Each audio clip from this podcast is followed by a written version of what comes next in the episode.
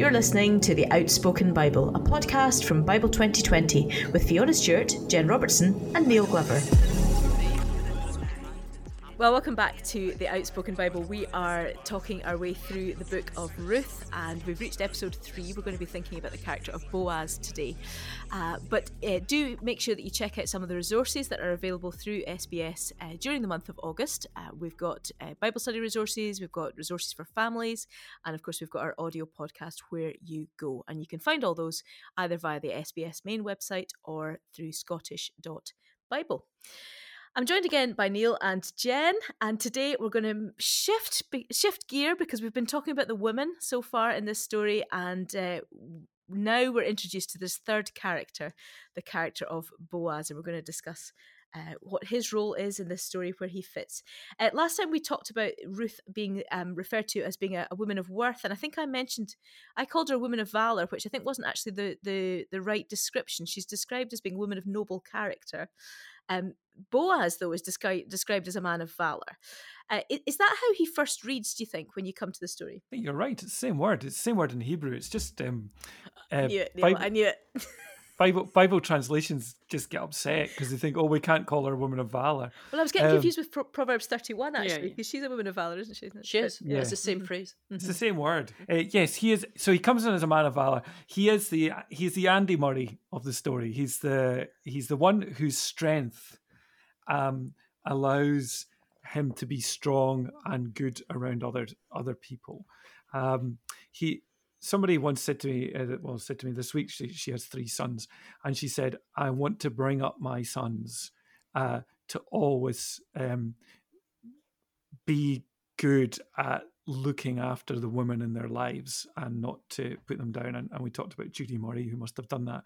But Boaz's mother, um, must have done it as well. Mm. It's Rahab, uh, the prostitute. She must have taught him. And the name he has, Boaz, which means in him is strength. Um, I always like the fact that strong people are often gentle people. Mm-hmm. You know, Jesus himself was gentle, whereas mm-hmm. aggressive mm-hmm. and snarky and people who put other people down uh, are often it's a sign of insecurity and weakness within. This is uh, this is strength. One of the pillars of the temple was called Boaz. and him is strength as well. So it was that that kind of strength he had, which made the other people around him stronger. And you see that in the in the way that um, he says to his his workers, yeah. and he probably knows what they're like. You know, don't abuse this woman here, mm-hmm. and and leave some on the ground for her. There's a strength which allows other people to be stronger. And he shows that individual actions do matter. You know, mm. there's so many things in life you could think, oh, well, it won't matter if I pick up my litter. That won't change the world litter problem, or it, it won't matter if I'm kind to the person in front of me in the queue, or but it does. And because Boaz, this, this appears to be a community. I mean, it's set in the time of the judges, so things are chaotic, and mm-hmm. uh, the community of God's people are not really sure what it means to be God's people. But Boaz, most of the time, seems to be someone who is willing to make that stance and to speak out. And speaking out is important. There's often situations where I find myself in where people think, "Oh, I didn't want to say that," but actually, when you verbalise the thing, like just like you've described, Neil, when he said to his workmen, that that made a difference. And so, individual action uh, does change a community, and it matters. So we should never feel, "Oh, well, it's, it's only me, so I'll just give up." Yeah, that's really that's really helpful, isn't it? Because I, I, was struck by that when you when you look at his words. I, I spent a bit of time when I was writing the, mm. the audio stuff looking at the different words and how people describe God and how people describe yeah. themselves, um, and and and he does very much bring that to the to the field, doesn't he? He brings mm. that sense of blessing. He and and I don't think it's just a trite You know, this is what we say if we mm. meet each other. Mm. There is yeah. a sense that he brings the blessing in the presence of God, um, and and leads, I suppose, uh, the the people under his care, and how he behaves as well. It's not just what he says. That lovely moment when they have their lunch together. Yeah. I, I just like that. But you know, uh, come uh, you use the come and share the the bowl, share the food, and he has that conversation with her. I, I presume that was quite unusual uh-huh. for the time for him to uh-huh. be doing that. And and give give her bread. Yeah. Um, which which is once again the thing that the story revolves around is bread and seed. I, I like the fact that he tells a different story about Ruth. Um, we're we're broadcasting this uh, today when there's been quite a lot of uh, stories about um, immigrants, asylum seekers coming mm. across uh, the the the British channel, the English, the British channel, the English channel in dinghies. And apparently, the reason for this is because of the COVID pandemic. Lorries aren't coming across in the same way, mm-hmm. so people traffickers are finding new ways of bringing mm. people across. But the story you tell about the people that come across is is really important. Mm-hmm. Um, Firstly, one of the, there's a newspaper headline today which calls this an illegal crossing. It's not an illegal crossing. If you're seeking asylum, mm-hmm. the laws of asylum are famously do not dictate where it is that you have to seek uh, asylum. Uh, that it is not illegal. Uh, they are coming across to make a better life for themselves or the family, but also just to escape uh, persecution or or horrific things in their in their homeland, and often homelands uh, of the the. So I'm going to go and talk about this a wee bit, but there are four thousand uh, people who have claimed asylum but travelled across uh, by dinghies. this year, and they come from countries which are Afghanistan, Iraq, Iran, Kuwait, Pakistan, Palestine, Sudan, and Yemen almost all of those countries were countries which, at one point in their history, the UK, uh, decided that we were going to run those countries. Uh, they were they were part of our of our empire. So so for us to then say you can't come here, but we felt we had the right to come and run your country, uh, seems to be both um, just profoundly troubling. But the point being that the story that if we tell about people who come is that they're hordes coming or they're invaders or they're illegal, then inevitably, of course, we will we will want to exclude.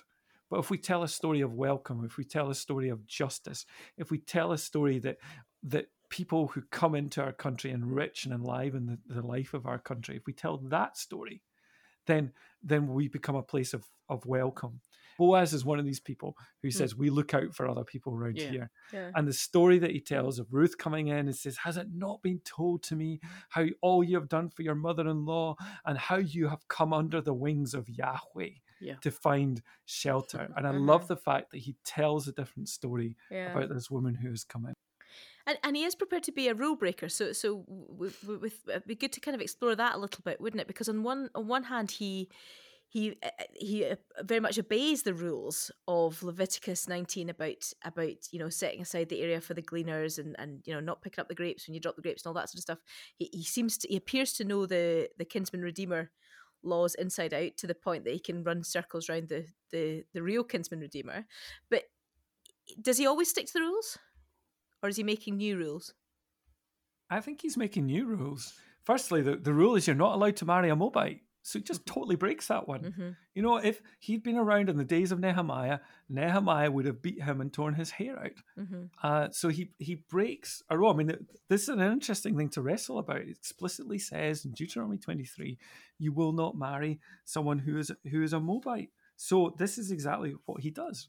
He breaks that rule. The the other rule that he does is a convention one is he knows he's in a bit of trouble that a woman has come to the threshing floor, but rather than driving her away, he says, just stay a bit longer, would you?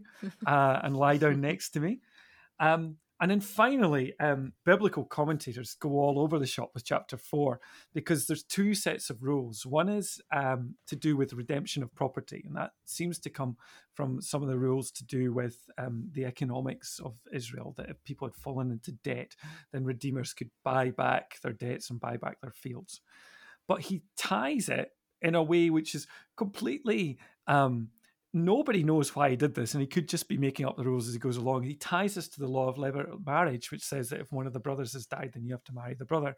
And he completely he takes this risk because he goes up to this kinsman redeemer. I mean, I think he just wants Ruth. He's not that interested in the field. He just wants Ruth, um, and uh, he but he needs to make he needs to come up with a way of artfully getting everybody to buy into this. So he gets this uh, kinsman redeemer, sits him down. He's going to take a risk, and he, and he says, "Listen, if you don't buy back the field, uh, then then I I will." And he says it to Mister So and So. He doesn't deserve a name. It's called Poloni Almoni in Hebrew. And the guy goes, "Oh yeah, yeah, no bother. I'll back the field. Yeah, no bother." But then he comes in with this singer. He says, uh, "Didn't you know though? If you buy back the field, you've also got to take on Ruth the Moabite." And he deliberately says it at that point, Ruth the Moabite, which immediately makes the guy go, "Deuteronomy twenty three. I can't do that." And uh, I love the fact that he's just added this extra rule that nobody knows why on earth he got away with it, but I know exactly why he's doing it. He wants to get Ruth to come and be with him, and that's the point at which he outfoxes this guy. He said, "Oh no, no, no! I couldn't possibly take on Ruth as well." So then he takes Ruth in, and everybody says, "What a great guy you are, Boaz! How wonderful that you've done this!" So brilliant. He's thinking to himself, "I've got Ruth." Um, I've made everybody think that this is an enormous act of charity that I've carried out, and I've I've broken the law in Deuteronomy, and yet he's he's he's doing it all, and and more than that, he's now included in the the law, the genealogy of of David, and later on the genealogy of Jesus. So he's a he's a sharp operator as Boaz, but he doesn't break the rules which crush people. Uh-huh. He only breaks the rules where they seem to move against life. So there's something about the, the spirit of the rule, isn't there? The, It is the the spirit reason. of the rule because she Uh-huh. has committed completely to God. Mhm. Yes. You know, if that's the heart Yes. of the rule, Yeah. you you need to you need to build your family around God. Then he's not broken a rule. Yeah, there is something I think there in what you said, Jen, about uh, the individual making a difference within within their particular context.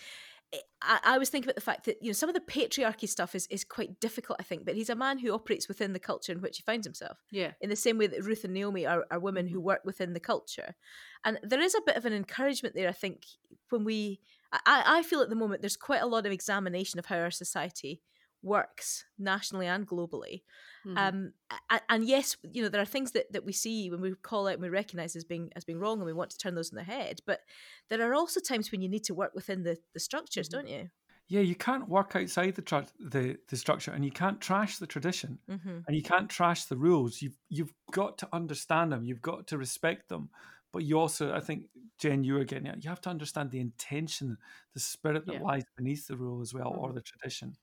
Is it is that not easy? Is it not easy to be a, a, a changer and a and a rule breaker when you've got the power? Or maybe if you've got the power, you need to take the responsibility. That's the other side of it, Mm-hmm. which he was willing to do. And although he has power, he's not he's not a hugely significant p- person. I don't mean that in, in power wise within the community. He's, he's a farmer. He's got some land, Mm-hmm. and he does he steps up and he uses his power to speak in the right places in the right Mhm. way. So Ruth and Naomi couldn't have gone to the city gate, the town gates, and Mhm. had that conversation. They couldn't have done it. So, yes, we could say, well, he's got the power; it's easy for him, but he uses it well. And so we need to examine. You know, where, where could my voice be heard? What power do I have? Who, whoever you are, and whatever your background is, and whatever your roles are in society, how can I speak well? I think we talked way back about this at the start of this podcast about, you know, I think I talked about social media and how we use it, and um, how could we be a, a voice that's meaningful and different from the usual voices that are out there? There's there's something about power as well that if this were only the story about Boaz acting powerfully, then yeah, I think it would be a problem. But it's it's not. It's also the story of of Ruth and Naomi and also the women of Bethlehem working in, in a way which is powerful. So there's a partnership there. Mm-hmm. There's an agency. I think if the only story you can tell about how people with power work is the kind of the male patriarchal Uh-huh. benevolent figure, then I think it's problematic. But Mm-hmm. if you tell the story of how um, women are really driving the energy of this story Mm-hmm. here, uh, and it's it's Boaz comes to the party, but he only comes to the party after Ruth and Naomi have set set it in motion. If that's not a mixed metaphor, Mm-hmm. um, then uh, yeah, I think you tell his story of power as part of a wider story, Mhm. which is It about was their- female The risky female initiative. risky female initiative. There you go. There you go. We brought it back to that. I think that's uh, again a good place to, to draw things to a close this time. I, I would like us next episode. So we're we're we're looking at a fourth character next episode. Who can it be? Is it the foreman in the field? No. Uh, we're going to think about God and the role of God um, in the book, but I, I, would love us to pick up what we've just been talking about in the next episode and, and, think a little bit about, I suppose, the placement of the book and what the book is doing in terms of subverting some of the expectations and some of the, the laws. So we'll we'll maybe talk about that next time uh, when we're talking about God in the book of Ruth. Uh, but in the meantime, thank you very much to Neil and to Jen, and uh, we look forward to speaking to you when we come to our fourth and final episode on the book of Ruth.